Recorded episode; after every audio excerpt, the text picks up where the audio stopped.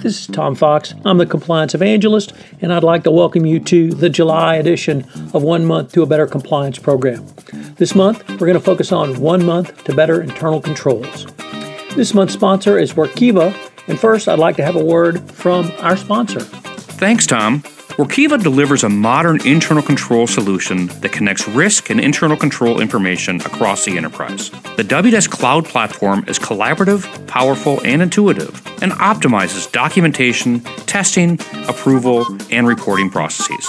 The platform is proven to increase productivity and drive better decision making and is used by more than 2,800 organizations worldwide for financial reporting and ICFR processes. To learn more, Visit www.workiva.com. Over the next month, I'm going to explore several topics related to internal controls. We're going to take a look at what internal controls are and how they relate to a best practices compliance program. I'm going to help you understand how to design an internal controls regime for compliance, and then some of the specific internal controls for the functional disciplines within a corporate compliance program. We're going to take a look at the COSO 2013 framework around internal controls and explain how that integrates into your best practices compliance program. I think it'll be a fascinating uh, month for you. We'll certainly uh, explore the area of internal controls in depth. This podcast, One Month to a Better Compliance Program, is a part of the Compliance Podcast Network. Day 18 COSO's Objective and Principles, Information and Communication. In the framework volume, COSO said information is necessary for an entity to carry out internal control responsibilities to support the achievement of its objectives. Management obtains or generates and uses relevant and quality information from both external and internal sources to support the functioning of other components of the internal control regime. Communications is a continual iterative process providing, sharing, and obtaining information for the compliance program and the company. Internal communications is how information is disseminated throughout an organization, flowing up, down, and across the entity. It enables personnel to receive a clear message from senior management that control responsibilities must be taken seriously. External communication is twofold. It enables inbound communication of relevant external information and provides information to external parties in response to requirements and expectations. However, as with other components of the COSO cube, the objective of information and communication is not to be taken in a vacuum. Indeed, one of the more interesting aspects of the objective is that it runs not only vertically but horizontally. This objective is not a one way street. Information needs to be generated at the operating level and communicated up and across the organization to enhance decision making. This means that while it may be the responsibility of more senior managers to have the requirement to develop, create, and implement policies and procedures, they have to be communicated downward in the organization, and there should be feedback up the organization regarding this process. Finally, information and communication must be fully integrated and with other components of the framework, especially those of monitoring and risk assessment. So, what are the three principles of information and communication? Principle 13 is use of relevant and quality information. The framework volume makes clear that this principle relates to relevant information and not simply reams and reams of data for data's sake. This principle requires relevant, timely, and quality information, which needs to be assessed by management and others to help identify several areas within an organization. For the CCO or compliance practitioner, this means you need to identify the relevant data, which can include both internally and with internal and external data. The hard part is to move that data to actionable information. You need to consider what characteristics of the information are and whether or not such information is being used correctly and timely. The framework volume goes on to detail several categories of both internal and external information, which can be a good starting point to use as sources from which management can generate more useful, relevant internal controls. Principle 14 Communications internally.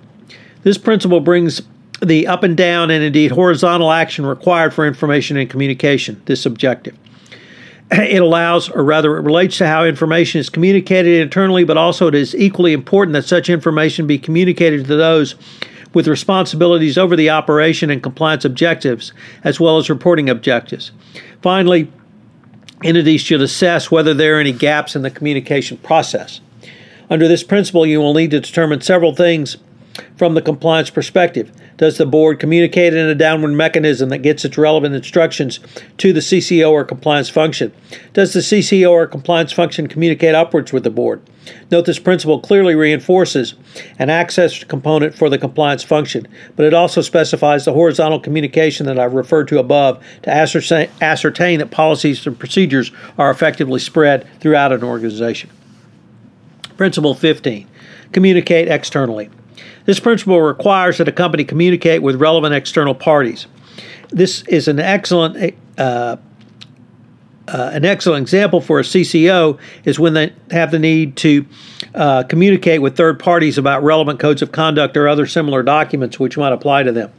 The example of information about a hotline that could be provided to a third party to report any compliance related issues. But more than a company sharing the relevant compliance information with the contracted third parties, whether they be on the sales side or the supply chain, this principle recognizes that outside parties can provide information to management on the effectiveness of uh, internal controls and regulatory communication. Obviously, there must be communications up and down from the board, but also within an organization for dissemination of the appropriate compliance related information. For this principle, the CCO or compliance practitioner should evaluate the communication lines to third parties. This communications can flow both ways, as noted, and compliance obligations to third parties, but also in the form of compliance issues back from third parties to the company. Information and communication requires a wide range of information to go up and down the corporate chain. People who understand the objective risk and control of information flows necessary for accounting transactions and the preparation of financial statements are both critical on the side of management and the external auditor. This may require additional reliance on those with technical skills far greater than management can bring to bear. Organizations may want to consider creating an inventory of information requirements, both from internal and external sources, maintaining written data flow processes, implementing robust controls over spreadsheets, maintaining sound data repositories, and instituting a data governance program. A data governance program will go a long way towards establishing and communicating the necessary pillars, including both roles and responsibilities.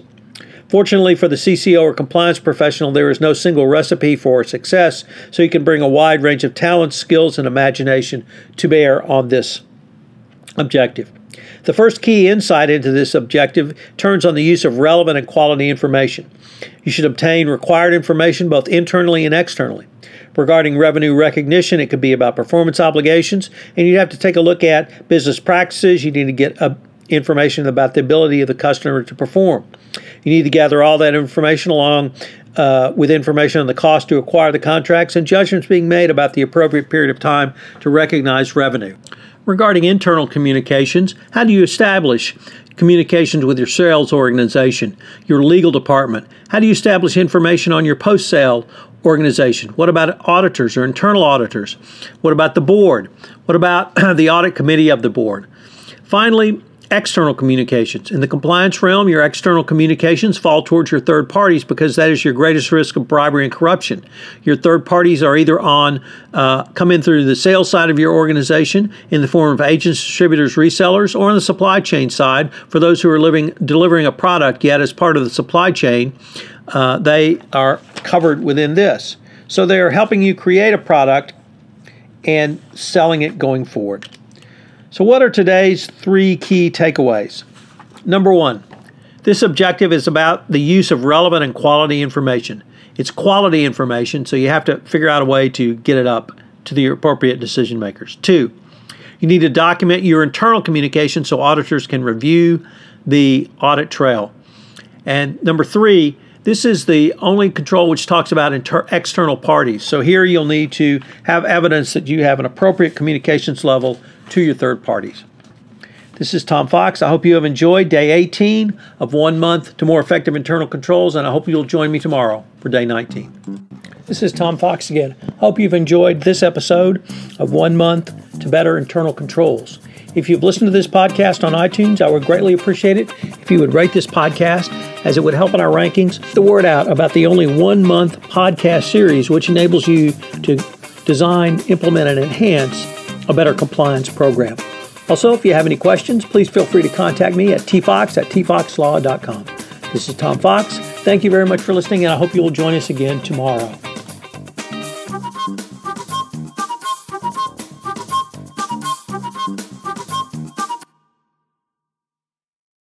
This podcast is a part of the C Suite Radio Network.